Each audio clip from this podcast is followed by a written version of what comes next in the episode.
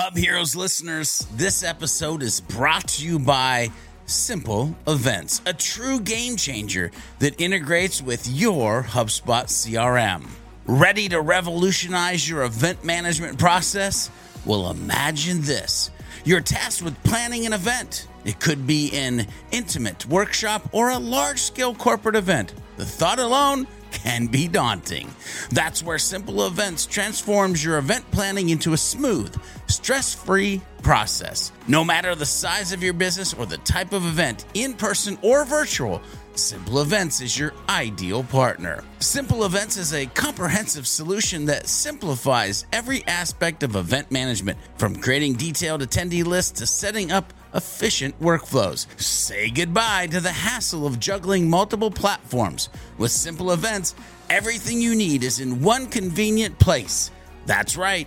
Simple Events is about empowering your events and enhancing every detail using the robust capabilities of the C R M you love, HubSpot. Unlike other tools, you can control the full event experience in your HubSpot portal. Are you ready to revolutionize how you manage events?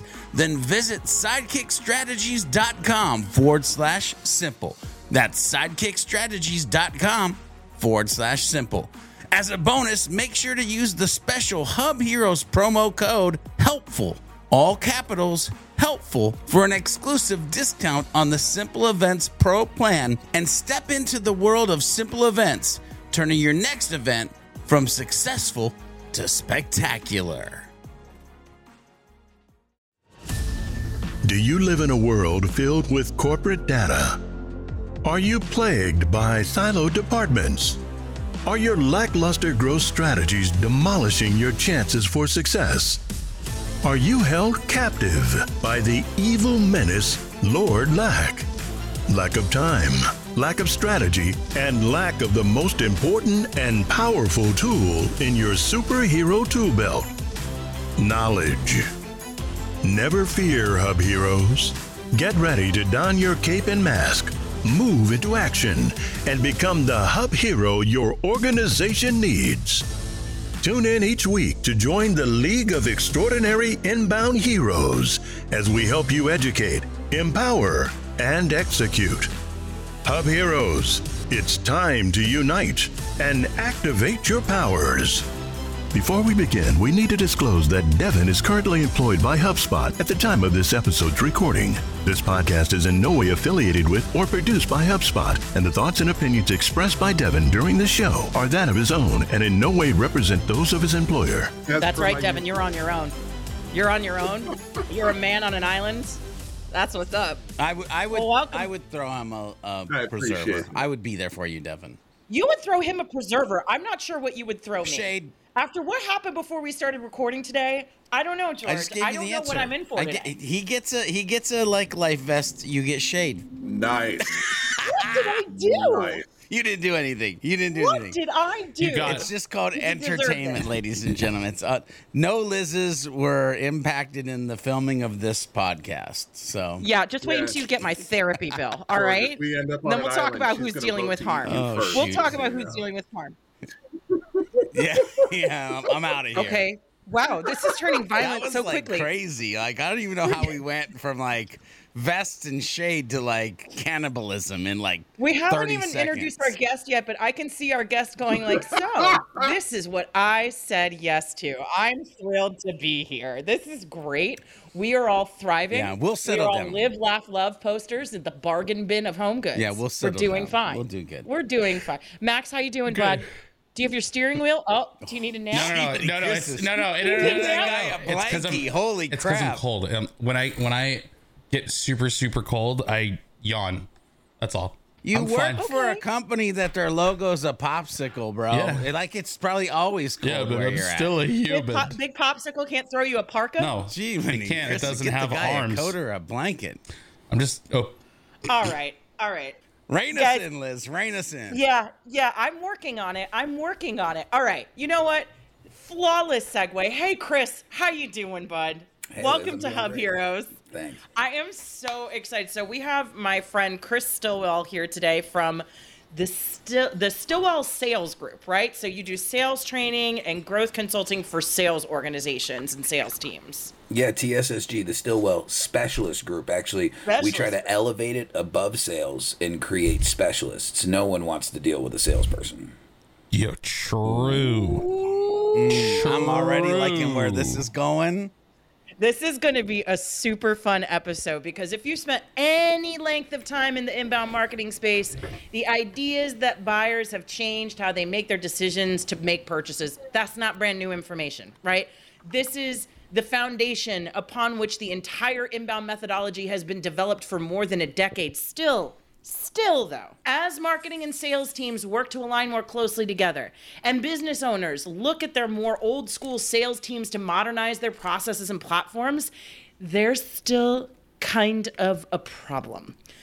While there are certainly tons of forward-thinking and progressive sales reps and teams and leaders out there, there are still sales organizations that are struggling or resisting to adopt necessary changes.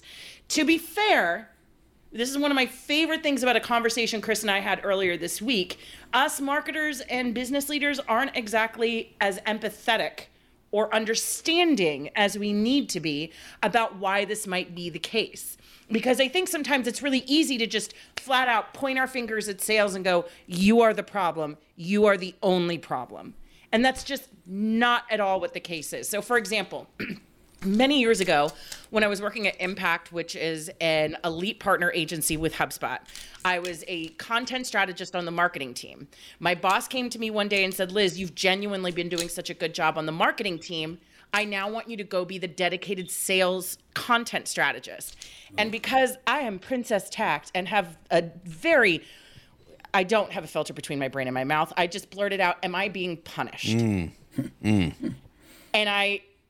I felt like all of the fun stuff that I had been doing was now going away, and I was going to be sent to sad sales island where nothing was going to be fun and everything was going to be sad. But it ended up being the most transformative year of my career because I learned firsthand how sales teams are looked upon as profit centers and relied upon as com- a company's revenue producers, but they are often left to fend for themselves with scores of broken promises, mm. limited resources, and a distinct lack of understanding from other teams that they're supposed to be working with, which is why, Chris, I am so glad you're here. I hope you guys don't mind. I want to go ahead and jump in with a question uh, for Chris, yeah. because you gave a talk earlier this week at a sales seminar.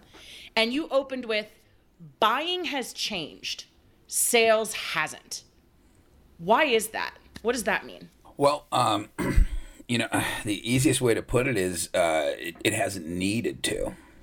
Um, you know, the thing is, is the tried and true sales methods that were invented, you know, hundreds of years ago have worked astonishingly well forever because the technology behind selling hasn't really been updated. The issue is with the advent now of the internet, right, which we've all now adjusted to. I'm sure most guys and gals in our age group didn't grow up with it, but grew up into it and are now adapting with it and learning it, right? We're the only generation that's ever going to be able to say that. Um, so that's changed. Then, of course, Amazon comes along, completely revolutionizes the way that everyone buys. I mean, enough to, you know, permeate even like the largest retailers, Walmart, Target. They just try to be a copy of Amazon, but in a store form now. And then, you know, we had covid nineteen, which basically took every what traditional sales process and maybe old school salesperson and flipped it on their head and said, hey, now you have to learn how to sell to somebody over Zoom, and you can't go into their house anymore, and you can't even have a conference, and you can't, you know, you just have to figure out how to be good at the structure and the substance. And I think because of that, things have changed so rapidly. Now sales is left behind. I mean, eighty percent of a buying decision is made due to the marketing, right? I mean, how often would you say that in the past used to exist? Mm-hmm. You know, so I, I think the way we need to realistically look at it is marketing has updated, technology has updated, businesses have updated, but people are still using, you know, uh, win friends and influence people sales strategies, you know, like carpetbaggers and, you know, hard closes and, um, you know, focusing on logic when you're trying to sell to people. It, it's just not going to work anymore. So I think if, if people get the idea that the rest of the technology behind this arena has updated, let's update the sales, we're going to start having better results. Now, George, I saw you head nodding and getting kind of excited as I was going through the intro and listening to Chris there. What are some of your initial reactions as we're going into this discussion? What are you excited to learn today? Well, I mean, I'm I'm excited to learn things like, well, how can the sales professionals start to make the change? Um, what mindset should they be uh, inserting into their brain? Like, what are the new best practices based on the technology? Things like that is is aware immediately where my uh, brain is going. But it's funny because the thing that is just like basically slapping me, you know, right in the front of the cranium is I, I'm I'm sitting here listening to Chris. By the way, great voice, mm. and uh, and and I'm I mean, right? I, could I be born I with that to voice? Narrate my life. Like I'm I'm trying to figure out if he should be like a Marvel character or like next to the Rock on the next Fast and Furious movie. I'm just trying to figure it out. But the next Fast and I'm, Furious movie, I'm, you know what my answer will know, always be in that you. Case. But, but, Devin, do not start. Yeah, but but the brain is like, I have this company that I help, and and I won't I, I won't say what company, I won't say what sales rep, but like the amount of sales acronyms that they Ugh. make it a point to say during our meetings, Ugh. like, you know, I, yeah. it's the pants, uh, you know, because the pants is the pant, pant, the pants is the pantiest, and I'm like, oh God, just help me make it through this. The pants is the pantiest. Can we get that on a shirt, please? Yeah. I, I did. I did like, put it on a hat. Dude, lose the acronyms. I'm, I'm like, dude, lose the acronyms. Like, the, like you, you. Anyway, that's like, I'm laughing about it, but I'm like, I know that if there is a human that I'm engaging with in the inbound space. A what you're engaging with, George? A human. Oh, oh, oh, God. A human that Thank I'm engaging you. with uh, in the inbound space. I know how many companies haven't even heard about or thought about inbound, and how many companies have to be in this like A B C, BANT, one, two, three, you know, whatever it is. Like, gee, many. Anyway.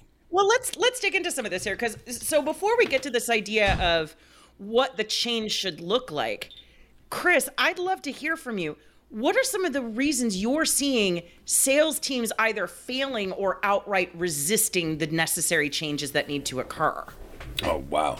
I mean, first of all, it comes down to ego, right? The, the sad part about being a successful salesperson is you have to have the same type of mentality that a successful athlete has, where you're on a team, but you're also yourself, right? So it doesn't matter like it, it, what type of organization you're a part of, you still have to be your own star. So in a lot of organizations, people want to be an individual snowflake. They want to be the best that they can be. They want to have their own techniques, their own strategies. Charlie does it his way. Danny does it his way. Mark's been doing it for seventeen years this way.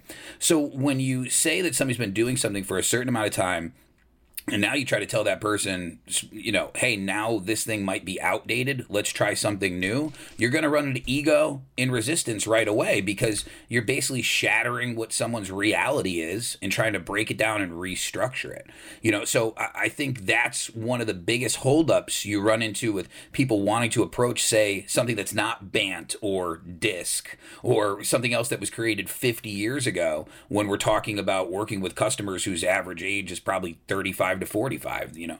So I think I think looking at a realistic perspective from sales teams and saying, like, when are you going to update what you're doing if you haven't updated it, is the best way to approach this situation. You know, it's interesting, Liz. My my brain is going in a direction that I did not think you would go in this episode based on what Chris just shared, because the word fear came to mind. And like, if I'm a yes. sales rep and I'm I'm working on commission, and for the last seventeen years, I'll just be Mark, right? For the last seventeen sure. years, I've been able to feed my family based on the uh, repeatable process that I can now do in my sleep. Mm-hmm. If I think about changing, the immediate place that my brain goes is, well, what if I don't make as much, A K A fear? And my worry is that an understanding of humans is that so many humans aren't willing to punch fear in the face, push through it for change, and maybe Mark actually doubles his income over the next two to six months. Well, I mean, that's that's the thing, right? Is I was talking to Liz about this specifically. Let's say that I come to marketing and I'm a business uh, leader, right? And I come to the marketing department and say, hey, guys, we're going to put into place a new software in a new marketing process over the next eighteen months. And we're going to take out what we've previously done, throw it away, and embrace this new change. You're all going to look at me and go, that might suck, but at least my paycheck's not going to change next week, right? Now think if you're a salesperson and you're getting paid eighty or one hundred percent on commission, mm. and some young guy comes in and says, hey, I know you've been making one hundred fifty thousand dollars a year for the last fifteen years. I got a better way of doing this, and we're going to switch it to my way with a bunch of new technology you don't understand, and I'm telling you, you'll make more money. Mm. Is he really going to believe no. me, or is he going to think I'm trying to force him out by embracing technologies he's probably not going to want to be a part of, with strategies that he's probably not going to want to get involved yeah. with? See you later. Right? Yeah. Well, the thing that even goes a little bit more deeply with that, too, if I'm recalling that conversation, Chris, is what I found fascinating is that even when you have sales teams, though, that understand they need to change, they're not always self-aware enough about what actually needs to change. Well, they yeah. know. Yeah. Talk to me about that. Yeah, I mean, you, you got to be realistic. If you, you if you tell somebody you have to change, okay, but like, what do I have to change, right? And like, how do I change it? And if I do change it, what do I do then, right? So you, you have to be realistic that that when you're saying to salespeople like, yeah, we want to change, you get the thing that George just said. You think somebody's going to show up with a four-letter acronym and tell you this new method that's all of a sudden going to sell stuff to people. The problem is that the substantial amount of sales training that exists is tactical training, right? So it's like how to close better, or how to build rapport, or how to present your product better. But it's not a process, how to make a better process, how to start with a greeting to a customer, how to bring them through a series of questions that figures out what they're actually looking for, how to flip the sale back around, engage the customer so that they understand it's about them, not about you. Having things like that is what updates a sales process and makes it make sense now as compared to in the past, you had to focus one hundred percent on product. First of all, there was a thumbs up bubble that just happened on Chris's screen. Yeah, I did saw it too. Did anybody else see that? I'm like, what the freak is that? Somebody is like just did that in the filter? Audience, I think. Maybe that's like a new thing. I think that was the audience. I appreciate Holy it. Holy crap, what? We got our first Hub Heroes thumbs up from an audience And member. By the way, it wasn't to any of us. It was, it was to a guest. Well, we got to step it up, guys. I, I'm fine wow. with that. But here's the thing. So this might be the podcast where we have said the word change more in like one podcast than we ever have. And I'm so curious, I want to poll like the rest of us sitting here. Devin, when if somebody was to come up with you, Max, I'm going to ask you the same thing, mm-hmm. and Liz, if somebody comes up to you and says, hey, buddy, uh, we're going to change some stuff, what's your initial gut For me, response? Honestly, excitement. Um, yeah. I, uh, I like my it. Life has yeah. evolved around change and being at uh, the the cutting edge of things, and so uh, I, and I I am of the mindset and the personality type that change is good um, as long as it's thought out and there's a methodology. And we're not just nuking mm. things and switching it up for the sake of doing it. Uh, the the kind of change that I'm a fan of uh, is is change that has um, uh, a why behind it, not change for the sake of change. Uh, I also am not a fan of sweeping change before people understand the lay of the land. Um, Like if someone just comes into an organization mm. and says, hey, this is how we're going to do things now. Uh, screw how you've been doing things. I don't know how you've been doing things. I don't care how you've been doing things. We're going to do now. That I'm also not a fan of, because that just means that there's too much rigidity in their thinking and they're not uh, open to adapting using the best practices that may or may not be in place. Um, so, but the short answer is I love change. Uh, if you're not changing, you're, you're, you're stagnant.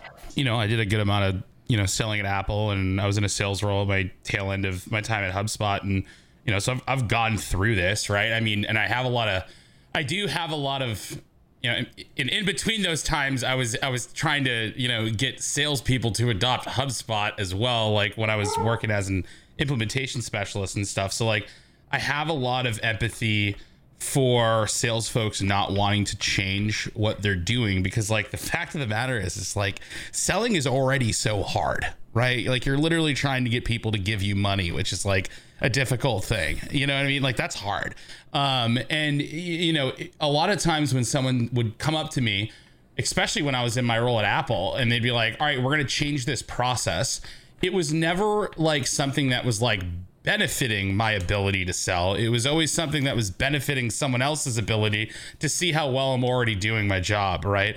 Or it's, or, you know, it's someone who like didn't understand what it was like to do my job, thinking they're inserting something that's going to be better when they haven't even gotten on the phone and like tried to sell anything, right? So it's like, you gotta like, whenever What what I would do whenever I was trying to drive adoption with sales reps, because there'd be I, I I'd probably been on hundreds of calls with salespeople that got HubSpot C R M and they got their whole, you know, the sales manager or the marketing people brought the sales team in and they're all sitting with me on the Zoom like, why the why the f- am I here, right? And I have to be the one to convince them like, guys, listen, I know this is like a new system and everything, but like there is stuff that can make your life easier. And I would have to like do a lot of legwork to be like, so are you guys doing this? Is this a pain in the ass? No. Is this a pain in the ass? No. Is this a pain in the ass? Yes. Okay. Let me show you this thing that's going to make it less of a pain in the ass so you can see why this is important for you, not just your boss who wants to keep track of what you're doing.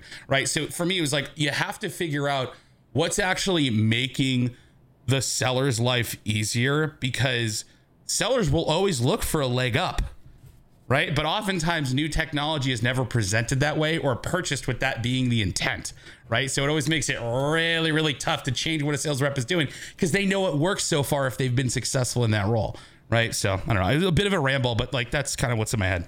Yeah. And as much as I love that ramble, I still don't know if you love or hate change. Like if I came over and said, buddy, we're going to change everything the, the way that we do it in your organization or in your house. If your gut response would be "we" or "oh," yeah, change is good if it benefits you.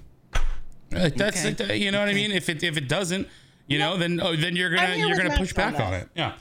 By the way, hold on, hold on. I I, I, I disappeared that. for a second. I just have to show everybody the band hat. Ah, the band hat. This is, this is belugas and narwhals together. That's amazing. However, so anyway, that's a long. Hey, don't get me started on why I don't like bandits, that we could do well, a whole, whole episode. We love belugas. We'll bring you back. We for love that belugas one. And narwhals together, though. That's the thing, right? So. Oh, yeah, absolutely! So, they're yeah. delicious, from what yeah. I've heard. Oh, here we go again. Oh my God. Too soon? No, you fit, you fit no, right no, in. You fit perfect. right in. Oh, okay, good, good. All right. No, I didn't know if you guys perfect. recently had a friend lose a whale no. or something like that. Well, I mean, I yeah. was not hugged enough by belugas as a mm. child, but that's also why I'm averse to mm. change. So, George, did you want me to weigh in about yeah, my thoughts yeah. on like, change here? Because I'm, uh, it's funny because I feel like I'm getting the Hub Heroes correct answers, because I hate freaking change. No, like, that's oh, what I was going to say. I don't like it. Change. I don't like it. Don't but move the- my shit. Like, I want my stuff to be where I left it. Like, don't come clean my office. I liked it just the way it was. Like, but, but as far as organizations, I'm like, if we can make more money or we can have more time, maybe I'll embrace change. Embrace the messy. No, my feeling on change is this. Uh, I don't... When people come to me with organizational change, at least historically speaking, I know exactly how Max feels. I was never in a sales role, but often when people are bringing in change, the change management strategy, the way by which they are communicating the change, talking about the change, it fails. And often you'll end up in scenarios where it's like, Max, how many times were people coming in to ask you to change your sales process so someone could claim credit for part oh my of a God, sale? All the time. You know yeah. what I mean? Like. Like that's, you know, it's stuff like that. I think it, there was a running joke for a little while, though, at Impact. Bob Ruffalo, who runs Impact, we used to joke, like, tell Liz a big piece of news and let her sit with it for twelve hours before you ask for her response. Because my knee-jerk reaction is, no. Why? Mm. I don't want to. I don't get it. I don't understand it. Now, usually when I get to the other side of the change, and when change, when it's done in a meaningful way, where people are engaged in the process. Like if you're going to change a sales process, have you talked to people in sales? Or is the first time they're hearing about the change when you're telling them that it's happening? Yes. Like that's where I start getting really tripped up, because if there is, like, let's say you're making a massive change to the sales process, right? It, have you gone to people in sales? Ask them what was wrong. Ask them for their feedback. Ask them what they think the solution. Hub Heroes listeners, this episode is brought to you by Simple Events, a true game changer that integrates with your HubSpot C R M. Ready to revolutionize your event management process? Well, imagine this. You're tasked with planning an event. It could be an intimate workshop or a large-scale corporate event. The thought alone can be daunting. That's where Simple Events transforms your event planning into a smooth, stress-free process. No matter the size of your business or the type of event, in person or virtual, Simple Events is your ideal partner. Simple Events is a comprehensive solution that simplifies every aspect of event management, from creating detailed attendee lists to setting up efficient workflows. Say goodbye to the hassle of juggling multiple platforms. With Simple Events, everything you need is in one convenient place. That's right. Simple Events is about empowering your events and enhancing every detail using the robust capabilities of the C R M you love, HubSpot. Unlike other tools, you can control the full event experience in your HubSpot portal. Are you ready to revolutionize how you manage events? Then visit sidekickstrategies.com forward slash simple. That's sidekickstrategies.com forward slash simple. As a bonus, make sure to use the special Hub Heroes promo code HELPFUL, all capitals, HELPFUL, for an exclusive discount on the Simple Events Pro plan and step into the world of Simple Events, turning your next event from successful to spectacular. Should look like stuff like that. Most times not. You know. They've read a book or they saw a speaker on stage, came back to yeah. the organization, and blew stuff up. Yeah. Oh, absolutely. I mean, Liz, in the last position I had before I started my company, we had a, a marketing company come in, and that's exactly what they did. Is they, they said, hey, guys, I know this business has been running for one hundred years, and you guys make fifty million dollars, but we're coming in. We're changing everything. And we were just like, oh, okay, but we don't even know you. you. You don't even know what we do. And all they would do is just simply tell us things they were going to change and then never actually be able to change them. At one point, it's actually really interesting because we were having issues with our fulfillment, with the installs in the field. And uh, the lady was in the meeting, and this terrible, terrible marketing woman. And I said, how haven't you guys fixed the install issues they have in the field? And she said, Chris, we don't do installs. I've never done installs. I wouldn't be able to help them with that.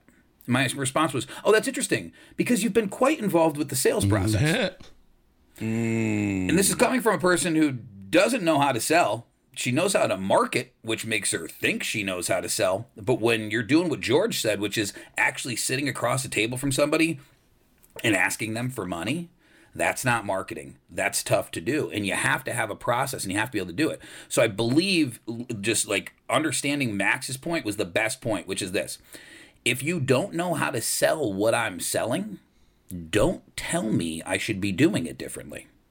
Get on the phone, bang out some sales, and show me that you should be doing it differently. I mean, that's why I started my company. I've been selling for twenty years, and I've been making so many business owners so much money for so long that I was like, how long am I going to keep funneling this up to other people before maybe some of it stops at me? Yeah. You know what I mean? The problem with commission is you know the percent you're getting, which means the other percent is going to somebody else. You know, so, so I have a question from the audience from you because it, it is related to this. So Salim asked shoot. a great question. Let's say you have an organization that sees a need for a change because the process is, quote, not working, but the mm-hmm. reps don't feel like the process is broken. Mm. So how do you approach that? That's actually very consistent. That's a, a huge lack of self-awareness. So what this comes down to is this is actually having your own statistics in your head, right? So if I ask somebody, uh, what's your closing percentage? That's a question that I'd ask uh, consistently in sales. And it's a thing marketers want to know all the time, right? You guys need to know what these teams are closing at because you want to judge how good leads are and where they're coming from. And, you know, maybe the Google leads close at a higher percentage than the, you know, than the Facebook leads or whatever it comes down to. Well, when you have salespeople who think they're doing good, all it comes down to is look at their paycheck. If you got salespeople who aren't making two hundred fifty or three hundred thousand dollars a year, they're not doing good. Because at any job with the current climate that we have right now in America, with the ability to sell products that you can, with the skill sets that exist out there, you can easily be making middle to high six figures, working forty hours a week with a good sales job. The problem is people just don't think that's an opportunity. So when you have a team of people who are all used to making seventy or eighty thousand dollars a year on commission, they think they're crushing it at forty percent closing rates. Their sales cycles are three or four weeks. They think things are going great. The thing is, they don't realize there's an opportunity for things to be better, because exactly what these other guys were saying, they feel like if somebody like me comes in and says, guys, I can make your closing percentages go up and your sales cycles go down, they think, yeah, but how much extra work am I going to have to do now? Mm. Right? Yeah. Like, speaking of extra work there, it reminds me of a conversation you and I were having about, you know, marketing leads or business leaders coming in saying, well, we want to quote unquote fix your process. And meanwhile, then you end up with sales reps who are struggling because thanks a lot for all these changes that have now reduced my amount of time to sell, or you've exactly. just created more work for me. How does that happen? It, it happens consistently, is because the, the thing is, it's it's like this is is. is So to be a, a good salesperson, again, you have to have that athlete mentality. You have to have that Tom Brady, um, Michael Jordan mentality of, I am going to get out there and I am going to like just kick ass and crush, right? Does that, does everybody get where I'm coming from with that? Does that seem toxic or does that make sense? I mean, other than you use Tom Brady, I'm good. Yo, chill. You know, other than that. Yeah, come on. He's yeah, the go. He's yeah. the go. So, um, I, I mean, realistically, it, what it comes down to is to have that personality and have that way of thinking, um, and to to to have that thought process kind of causes you to be egotistical and not be able to see the light the right way. One of the things that I've found has worked for me in the past, um, when I'm implementing change that affects commission, is I will take just one person and implement that change with one person and let that person be the bunny that Great. leads the other dogs to the finish line. Um, because when I'm dealing with egos, and this was this was something I found a lot when I was younger, not so much now that I'm in my forties, um, but when I was trying to implement change when I was like in my twenties or early thirties, people just look at me like, ah, you don't know what you're talking about, you're just a kid. I'm like, all right. And sometimes I had to be that dude myself, where I was just a, okay, you do it your way. I'm going to do it this way that I know is going to work better, and watch what happens. And then destruction, mayhem, and people would just, wow, how, what, what just happened? Um, and, and so uh, sweeping change may not always be the answer when, uh, when change management, especially in a sales org, is in place, because the problem with dealing with these people who are used to operating on a certain level, they think that they're elite championship uh, people when they're really in the triple A's. And it's like, okay, uh, like Wolf of Wall Street, when he walks in and just instantly crushes a sale, and these guys don't even make that kind of money in a month, and he does it on one call.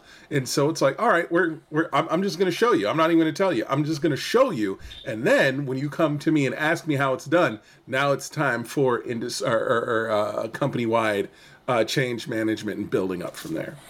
And that makes sense, though, right? Because and that makes sense, though, right? Because if you have the right organization, you have the right process built, you could take that process and kind of drop it into any different sales structure. And kind of that's what he was kind of showing with the Wolf of Wall Street, was like, hey, you know, we were doing these, these other, I was doing other sales like this. Why can't I treat use this same structure for these penny stocks, right? And that's how I think about it. And the way I think is so funny. And like, if if you talk to the average salesperson, and I'm not trying to dig at people, guys, I'm a sales guy, I've been selling for twenty years. It's what I love to do. It's who I work with. But if you talk to the average guy and say, could you just write your process down for me? It's going to be a hard no. They're going to tell you, my hand's broken, I got carpal tunnel, I don't know how to use that kind of pen, um, I'm not used to that paper, I've actually got to go, I, I peed my pants. They're going to give you like every excuse possible to not have to write their process down, because they don't have one, yeah, man. Yeah. You know what I mean? Think about it. ninety percent of us got into sales because we were dropouts and losers. We, we weren't going to go to college. We needed to learn how to do something. And they said, look, you can't actually change the oil yourself, but you could probably get somebody to buy a card to change oil. I said, oh, okay, I probably could do that. What do you, what do you need to teach me? Like, well, we're going to teach you on the job. Look, there's not a lot of jobs where you're going to become an expert if you're learning on the job. Mm. And that's what's so crazy about salespeople is like, if I said to you, hey, I want to hire you as a salesperson, what's your sales structure? Can you explain to me how you go through a sale? Most people can't. Yeah. They just can't. But if I turn to marketers, right, and I said, could you take me through how you build a basic marketing campaign for a small to medium-sized business with a budget of two hundred thousand dollars a year? Easy peasy. You'd be able to give me a quick rundown of, oh, yeah, first thing we do this, second thing we'd put this into play, we'd link up their S E O. And so, so that's a process, right? And if I go to a guy in the field who say install stuff and I say, hey, man, you're going to build this website for us, right? How are you going to do it? He's not going to go, I just do it. He's going to tell me step by step, oh, you know, first thing I do is register the domains, pull this stuff up. So that's where sales has the biggest problem, right? Is those egos I was telling you about, Liz, they don't want to develop a process. They don't want to write it down. They don't want to look at it and say, how can I analyze this? One of the biggest things I see is the three biggest objections people run into, right? And, and, and for most industries, it's the same type of thing. It's like, let me talk to my spouse, right? Or uh, let me talk to my business partner if it's it's B two B, right? And then the second one is, I need some time to think about it. Right? People tell you they need some time to think about it. And what's the third biggest one? It's price, right? But we know that none of those three things are actual real objections. We understand that those are surface level, basic objections that people are going to tell you because you haven't done a good enough job at getting them to understand the value behind your product and that they should move forward with it today, right? So what you'd say to a normal person is, well, you keep getting those three objections, Chris. What have you done during your sales pitch to work in pre-handling of each one of those objections so that on the next call you go to, you can't run into one of those three? Most people are going to tell you, well, you can't do that. It's just not possible. I, I mean, some people just need to think about it, and other people really want to talk to their spouse, and maybe the price is too high. No, just be better. Learn, develop, write. That will make you better. It's the difference between having a script and no script is the difference between going to a stand-up comedy show or an improv comedy show. I mean, improv comedy show's okay, but you don't usually see them taped and put on Netflix, right? Mm. It's because it's hard to watch and people don't really like it. So if you have a process and you have a script and you refine it to get the result you're looking for, you'll be a better salesperson. It's just not something a lot of people want to do. Yeah. It's I, it's I, so interesting. Because, and I'll, this is going to be quick, Max, and you can go, yeah. But like, as I hear you saying that, Chris, it's like, it's easy to practice a process. Yes. It's not easy to practice just like the ether. Like, you can't practice the ether. Yeah. Yeah. The, the phrasing that every sale is different is because you allow every sale to be different. That's what it comes down to. That's like a doctor saying every surgery is different. Well, I hope yeah, not. bro. But I, I mean, because I, I'm a different person than the other person, but I still have kidneys. Mm-hmm. You know, like I, it's, it's, if you don't have a method for something, it's going to be different every time. So instead of, it's so funny because everything in sales is everyone else's fault. Well, the company didn't give me a process. Like, all right, cool, man. Well, you should make one up then. You should own that, right? Like you should take that on yourself to, to, to, to make it. So every time I'm out there, it's an experiment and I'm doing it the same way every time. And I'm trying to figure out what my results are. If your closing percentage is forty percent, but you do every sale differently, what are we even talking percentages for? Yeah. Right? I mean, if, if when and when it comes down to salespeople, they're like athletes. You have to look at statistics and you have to be real with them. If somebody's batting percentage drops off, you can't keep starting them because you like them. The team's not going to win that way. Max, what do you I got? Think, uh, yeah, I mean, I, I'm I'm resonating a lot with the, you know, salespeople don't want to do that bit that you were talking about, because like I definitely didn't want to. Like I, you know, I I, I often say like I'm I was I was I was you know, when I was at Apple and I was at HubSpot, like it was I was a great salesperson, but I never considered myself a good one at all. Right? Like I'm I'm fully convinced that the only reason I was able to perform the way I did is because I truly loved and believed in the products, and I didn't feel like I was lying to sell something, right? Um, it was that. always, and like that's, you know, I, I don't know how other people who like, I'm interested in getting your thoughts on this, honestly, because there's, and because maybe this is just something that works for me. Like, I think it's really tough to be a good salesperson if you don't actually care about what you're selling and who you're selling it to. Right. Like, it, and I'm sure this, one hundred percent yeah, like it's in, I'm sure people can deploy different methods and skills and stuff to do it. But I think it's really hard to enjoy it, especially if you have like a conscience. Right. Like for me, it was always super easy selling HubSpot because like, I know how fucking cool this thing is and how great it is and how, how much it can actually help you. Right. And for me, it was a very easy, genuine conversation. I never did scripts or like uh, needed frameworks or anything. It was so easy because I actually understood what the hell I was selling that I could have a genuine conversation with someone and tell them, yeah, it's going to help you, or no, this isn't a good fit for you. And I don't want to create a bad customer for my C S friends down the line. So I'm going to move on to someone who I know is a good fit because there's billions of them out there. Right. And like, so it was easy for me to do that. Right. Because I really, really understood what I was selling. So I could cut my losses where I know it's not going to be like worth going down that path with someone and go to someone that is. And I knew there were more of them out there. Right. But like I could, you couldn't drop me in a, and, and mind you, I had like tenured, longest, most successful sales reps at HubSpot telling me if you were an A E, you'd be the best salesperson HubSpot's ever had. And I would go, mm, probably not. Right. But like I've had multiple people tell me that. And it's only because I knew the product so well and I could have genuine conversations about it. I didn't have to bullshit people and I could actually get people super stoked on it. Right. But you couldn't go drop me out of Salesforce or another SaaS company and expect me to do the same thing.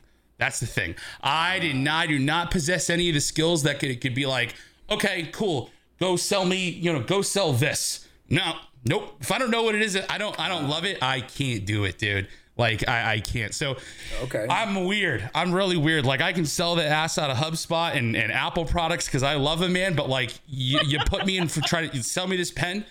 I mean, I don't know. Am I really into that pen? If I'm not, I'm probably not going to try to sell it to you, bro. Like, I can't do it.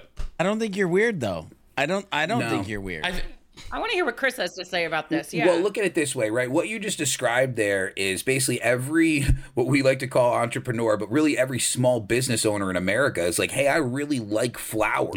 Yeah.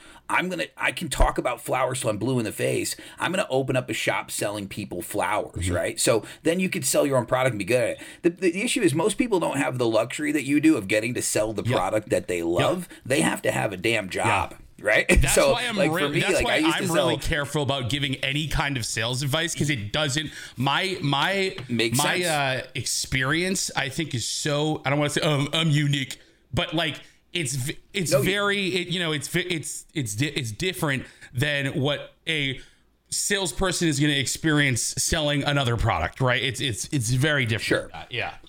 Totally. So so if you look at me, I look at it in a way of growth in scaling organizations. That's what my business does, right? What we do is we help you grow. One of the things, like Liz was saying, that we can do is sales training, but really what's more important is the process, right? Because you don't have the luxury of going out and finding employees who necessarily love your product, yeah. right? Like I'm I'm in a I'm in a good position now because I own a company where I get to sell myself and I'm narcissistic as hell, so it works great, right? Like I can just talk about me till the end of the, the you know, I just flex a little bit and tell them a little sob story. And it's me, you know, people love me. Like, so I could talk really big about myself, but I've actually found that now I've lost my ability to kind of sell other things to people that I'm not as passionate about, mm-hmm. right? But the thing is, I have a great process. Yeah. So even if you heard me sell to, you know, for one of my clients, whether it's I T or staffing or generators or in-home services, you would think, wow, Chris really loves this thing. Like just, just for instance,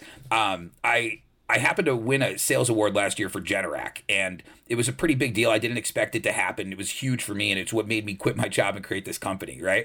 But what's what's funny about it is one of the guys I was talking to at the conference, he comes up to me, and he's talking to me about an install that he's doing. And he's telling me, oh, and we sold this size job and this size line and all this stuff. And I'm standing there staring at him. He goes, man, you you look like you don't have any idea what I'm talking about.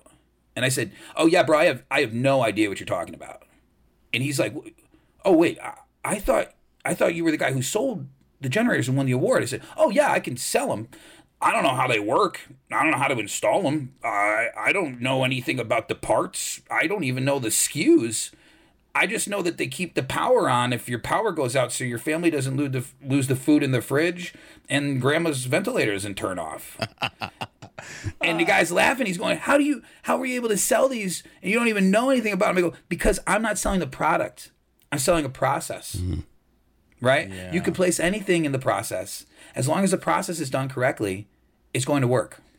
Well, and I think too, like my brain is like ready to explode over here, Liz. Like, I know, I can tell. I'm excited to see what happens. Like for for everybody that's kind of paid attention to Hub Heroes over the last what fifty plus episodes, um, they know that for me it's all about the humans. And yes. and so when I go oh, into this, I, I, I would I would never have, by the way, classified myself as a salesperson. Um, but owning my own business has proven that, dang on, I'm pretty good at what you would yep. call a salesperson. Except the problem is I'm not actually really selling anything. I'm so focused on the human, and I'm focused on the, the problem, that's and hot. I'm focused on the process oh, that the humans hot. need to create, right? And because I'm Love passionate. It. about the human, I understand the problem that they're facing, and I've done a re- enough research to understand a process that can solve it. I can almost sell anything, which is why I can talk about why you should do podcasting for your business, why video is the actual way to go for one-to-one sales, why you can do lead generation with like like and you can just go yes. in all these different directions, because it has dink to do with HubSpot, other than HubSpot is the tool that allows us to do all the things that we know we can do. Oh, absolutely. People ask me all the time when I'm selling to them, they go, well, why should I buy HubSpot? I had somebody say it to me the other day. They go, we're looking at Salesforce, but why should I buy HubSpot? I go, I don't care if you buy HubSpot or not. It's working oh, with I do. me. Is well, yeah, for sure. But, but if I first of all, I got to be detached, right? I can't be attached to that sale. But like I said, I go, it, what you're actually buying is working with me. I said, and I don't sell Salesforce. So you have to make the decision whether you want to work with me and my products, which I could change in six months. You're still going to stay with me, though. Yeah. You know, and I think yeah. that's what it comes down to is, is is is is having that process and making someone understand the product isn't important.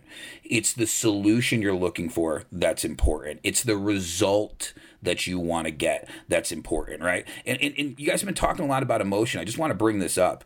You know, Harvard did a business study, and and of course it was on you know corporate selling, but we try to extrapolate that out because B two C studies are really hard to do based upon specific customers. But what they found was thirty percent of people made a buying decision based upon logic, right? So based upon facts, figures, money, that's how thirty percent of people made a buying decision. But the other seventy percent made a buying decision based upon emotion, right? So so what you guys are talking about here is you're emotionally invested in HubSpot. You're emotionally invested in the success of other customers. You're emotionally invested. So that emotion is coming across the customer, and they're actually feeling that from you, and they're getting emotional, which is triggering the buying process, right? And if you want to get modern, you want to understand the difference between old school sales processes and new sales processes. Old school sales processes focus on the product. They focus on features, benefits, feedback, what your neighbors were doing, what other people had had success. If you want to do a new school sales process like ours, for instance, it focuses on the emotional behavior people have. It focuses on getting people to trigger and work the way that emotions work, because these days, people have all the information on the product that they need in the palm of their hand. So if you think you're going to sit down and tell them some fact or figure or show them something about HubSpot that they haven't seen before and that's going to make them buy, you're crazy. You have to get somebody to understand, what is this product going to do to impact my life in the future? And moreover, what if I don't move forward with this today? What if I kick this can down the road six, seven, eight weeks, and I run into the same issues I've been having because I didn't make this decision? How is that going to affect me? And if a salesperson is able to elicit those emotions from me, then I'm going to say yes. I'm going to go forward. I'm going to I'm going to make a move to do it. But if I just like the product and like the price, it's not necessarily enough to get me to to want to buy or to buy now. So so here's the thing. When I hear you say that, Chris, if I'm a S V P or like head of sales, the immediate question I walk in after listening to this episode and ask my sales reps is around how much do they care? Because if I don't care, I'm not evoking any emotion. Like none. Like you you have to be able to tie into that to do what you're saying in this new modern sales like process. George, can you George yeah, or can at you least qual- you have to be good enough to fake it. Yeah, George, can you qualify care about what? Well, I think the human. To care about the person right? they're selling to. or and, care, and, yeah. I think, and I think the hurdle that they're trying to get over, or the aspirational goal they're trying to reach.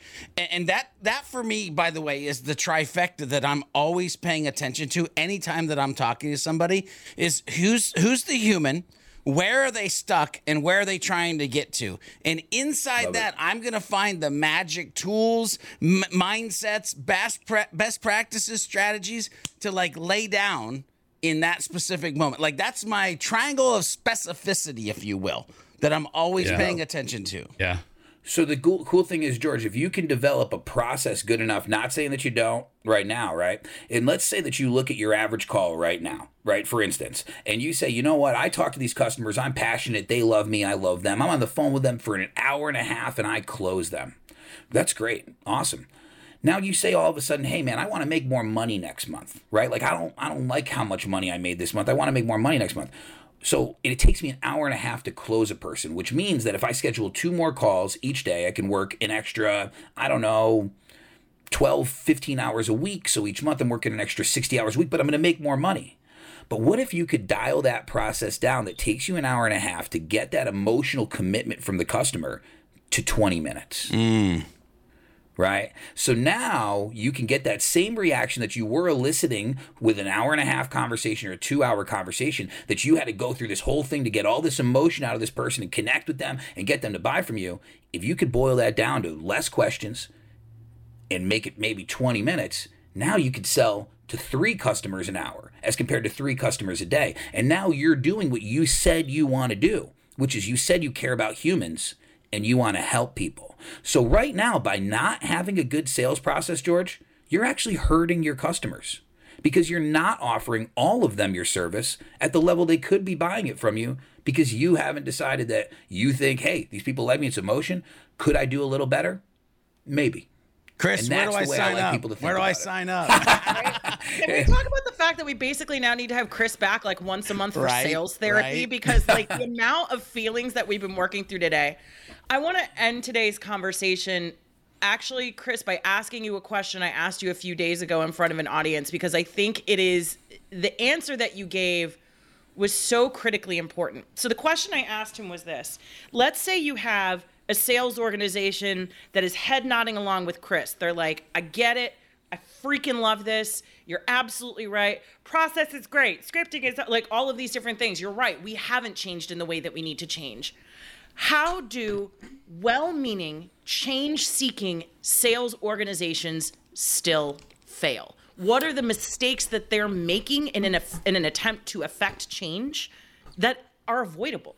The biggest one is not enabling your team with the tools necessary to get the job done. Um, if you had guys who were doing deliveries and you you bought them a cart, said we're going to deliver on the cart, guys, you got a bike in the front of it and you're going to pedal it down the road. And somebody said, hey, you could just buy a truck and make that delivery easier. But you went, whoa, there's a little bit of an overhead investment. We can't do that. We don't want to buy a truck. That's the same way that people look at sales organizations. It's ridiculous. They won't buy that truck. They won't make the investment into the better technology to make the job easier for their staff.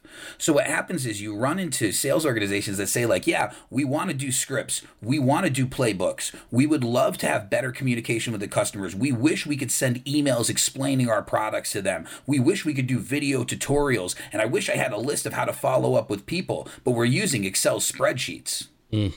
Yeah. So what are you doing? You've invested in a new fleet of trucks for your for your delivery guys, but you won't get a C R M for your sales team?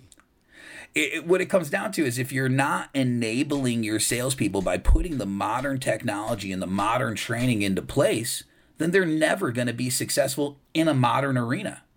So if you want to walk the walk instead of just talking the talk and get better sales, and you want to have be serious about your business, put the technology into place that's going to allow your people to have time back in their day to focus on income-producing activities and building revenue for your business. George, Max, Devin, you know, I'm not even going to bother saying one thing. What's the most important thing you guys are walking away with from today's conversation? I'd love to hear from it, you guys. Well, I think I, I had one more question I wanted to ask Chris. Yeah. You do? Okay, wait. Well, so it's it Go was, ahead. And, and and and maybe this is like kind of. I think the thing that I and, and maybe this is a, a piece of advice I'll, I'll I will give because I think it's relevant to anything, even if you're not selling HubSpot or whatever it was that I was, you know, that I that I sold. I think a, a universally important thing to do is whenever you're having sales conversations with folks, you should always try to make it and not try to. make it look like this, but actually make it like this, where it's not a negotiation for money where I'm on one side of the table and you're on the other. It's more so we're sitting on the same side of the table, looking at the same problem and trying to figure it out together. That's at least how I tried to always genuinely approach things, right? And I think there is a difference between genuinely approaching it that way and having that be your internal mindset of how can I sit next to them on the table and look at the problem together and and, and attack it together, right? And say, this is what I bring to the table, this is what you bring, and this is how we put it together and solve that problem. Versus, I think it's very different than, than actually doing that versus creating a perception of that's how it is, right? Um, so I think it's important for the salesperson to like be able to genuinely do that in their own head.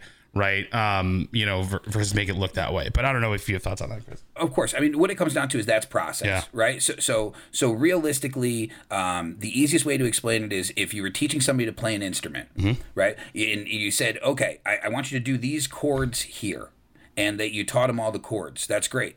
Now there might be a spot inside the, that, that song where you could do your own little riff or your own little thing. But the rest of the time I need you to do the chords because that's what makes the song sound mm-hmm. good. It should be the same thing with the sales process. What you're saying is absolutely right. I want to sit down on the same side of the table, but I need to have a process that works for yeah. it. And then I can throw in my little emotional stuff here or there to get them on my mm-hmm. side. But whether it's sitting across the table, on the same side of the table, or in a different room, you have to have a process that works. Yeah, yeah, it. yeah. I love that. George, Devin, what are your big takeaways from today? Because, by the way, Chris, we're definitely having you come back. We we clearly have lots of sales questions that we want to talk to you about. Great. Clearly. Don't worry. I, do, I literally have nothing going on, so I'm good. Nothing going on. It's fine. Yeah. You know, I'll just come running down the hall. He and I work at the same co-working space. Come on. We have more sales questions for you. There you go. Wait, same side selling is what I just said a thing? Yeah, dude. Oh, Ian cool. Altman, I he's a I, buddy of mine, yeah. wrote the book Same Side Selling. Li- literally the words that were coming out of your mouth, I'm like, all right, well, uh, here's the deal. He doesn't know. I, I don't know. know. Second generation selling. It's, it's, I, it's second generation yeah. selling. It's good selling. I, I, yeah, it's it's definitely good I, selling. I, I, do, I, don't read, I don't read books. We just get balloons on Chris. What the frick? Yeah, where is that coming from? I, I swear I'm not paying my wife to do that. That is not like a thing I even know. I, I just was afraid that I, I was afraid that was the end. You guys were like, hey, here's balloons. We'll see you. We're going to do another no, podcast no. after this. Seriously? No. Apparently people just really like you and they don't like us. This is so hurtful and disappointing. Oh, wow. Here, can I give you guys balloons? Is it possible for me to do that? I'll throw some balloons Wait, out there. is it? Is it oh, hand gestures? Buddy. Is that what they're saying on the chat? No, I don't think so. Anyway, okay, let's Weird. rein this in. So here, here's like, so, okay, I'm going to go because, Devin, I know you still need to go, and I know I want to be cognizant of Chris's time. Um, for me, Liz, I am going to keep it to one thing. This yes. This episode has proven to me the importance of understanding the people that you're serving, connecting their head to their heart, because when you can connect the head to the heart, you get to the wallet. Now, notice I mentioned wallet last. You're literally sure. taking care of the human first, and then you'll then you'll human. reap the rewards out of that after. Change management sucks. Devin. That's it. That's the post. Change management is not fun. Oh, oh my god. That's a tweet. Mine is is not as simple, but it's it's a simple one. If you are the marketing leader, the business leader, the whomever who isn't in sales, looking to affect change from within sales, look at yourself in the mirror and ask who you're really trying to help. Are you trying to help yourself or are you trying to help sales? If the answer is the latter, are you going to talk to them about the change you've already decided going to happen? You have a large problem. You need to go back a few steps and involve sales in the decision-making process to affect change within that organization. What I feel, I'm walking away from today feeling a lot of empathy for sales teams who are asked to do so much to literally carry companies on their back. Mm-hmm. but they are under-resourced. They are often, they they don't even bother asking for training because companies won't give it to them. They won't give them the tool. They're like, here, I know you wanted HubSpot, but did you, how about an abacus? That'll be fun. Like, you know, like it's, they're, like they're asked to, to work in the Stone Ages, right? Mm-hmm. And then we wonder why they're so prickly. We wonder why they don't trust us. We wonder why when we're like, what's your process? They're like, why do you want to know? My hamster has an I R S audit. I gotta go. Like, we wonder why they run from us. We wonder why they don't want to tell us anything. Um, but Chris, before we let you go for today, how can people find you and get in touch with you if they have questions or want to know anything? Oh, well, so uh, the company is uh, T S S G. It's the Stilwell Specialist Group. Um, and uh, you can get us at we are t s s g dot com or follow us on social at we are t s s g. And uh, you'll see my uh, wonderful little corgi, Kite. He's my buddy. He's our mascot. So um, he is on the website, and he is not for sale. But if you have a good enough pitch, he, he might, might be. He might be willing to jump ship. Dang. Dang. No, yeah. So check us out um, for sure. You know, uh, the, the company's great. We just got today uh, gold status with HubSpot. We've only been a what? HubSpot partner for six months. Nice. Um, Let's go. So that might be a record. We'll nice. see. Um, and there's just more down the pipeline. And, uh, you know, we're just growing and, and really just helping people uh, try to expand their business, create more jobs, and create more money for hardworking entrepreneurs and individuals who are busting their ass to get this country running again. Mm. I love it. Mm. Well, everybody out there listening, thank you for joining us. And we will talk to you all next week. Look at that. Only two minutes over. We did it, guys. Efficient. Good job. Victorious. Happy. Awesome. Okay, Hub Heroes, we've reached the end of another episode. Will Lord Lack continue to loom over the community, or will we be able to defeat him in the next episode of the Hub Heroes podcast? Make sure you tune in and find out in the next episode. Make sure you head over to the hub heroes dot com to get the latest episodes and become part of the League of Heroes. F Y I, if you're part of the League of Heroes, you'll get the show notes right in your inbox, and they come with some Some hidden power-up potential as well. Make sure you share this podcast with a friend, leave a review if you like what you're listening to, and use the hashtag, hashtag HubHeroesPodcast on any of the socials and let us know what strategy conversation you'd like to listen into next. Until next time, when we meet and combine our forces, remember to be a happy, helpful, humble human, and of course, always be looking for a way to be someone's hero.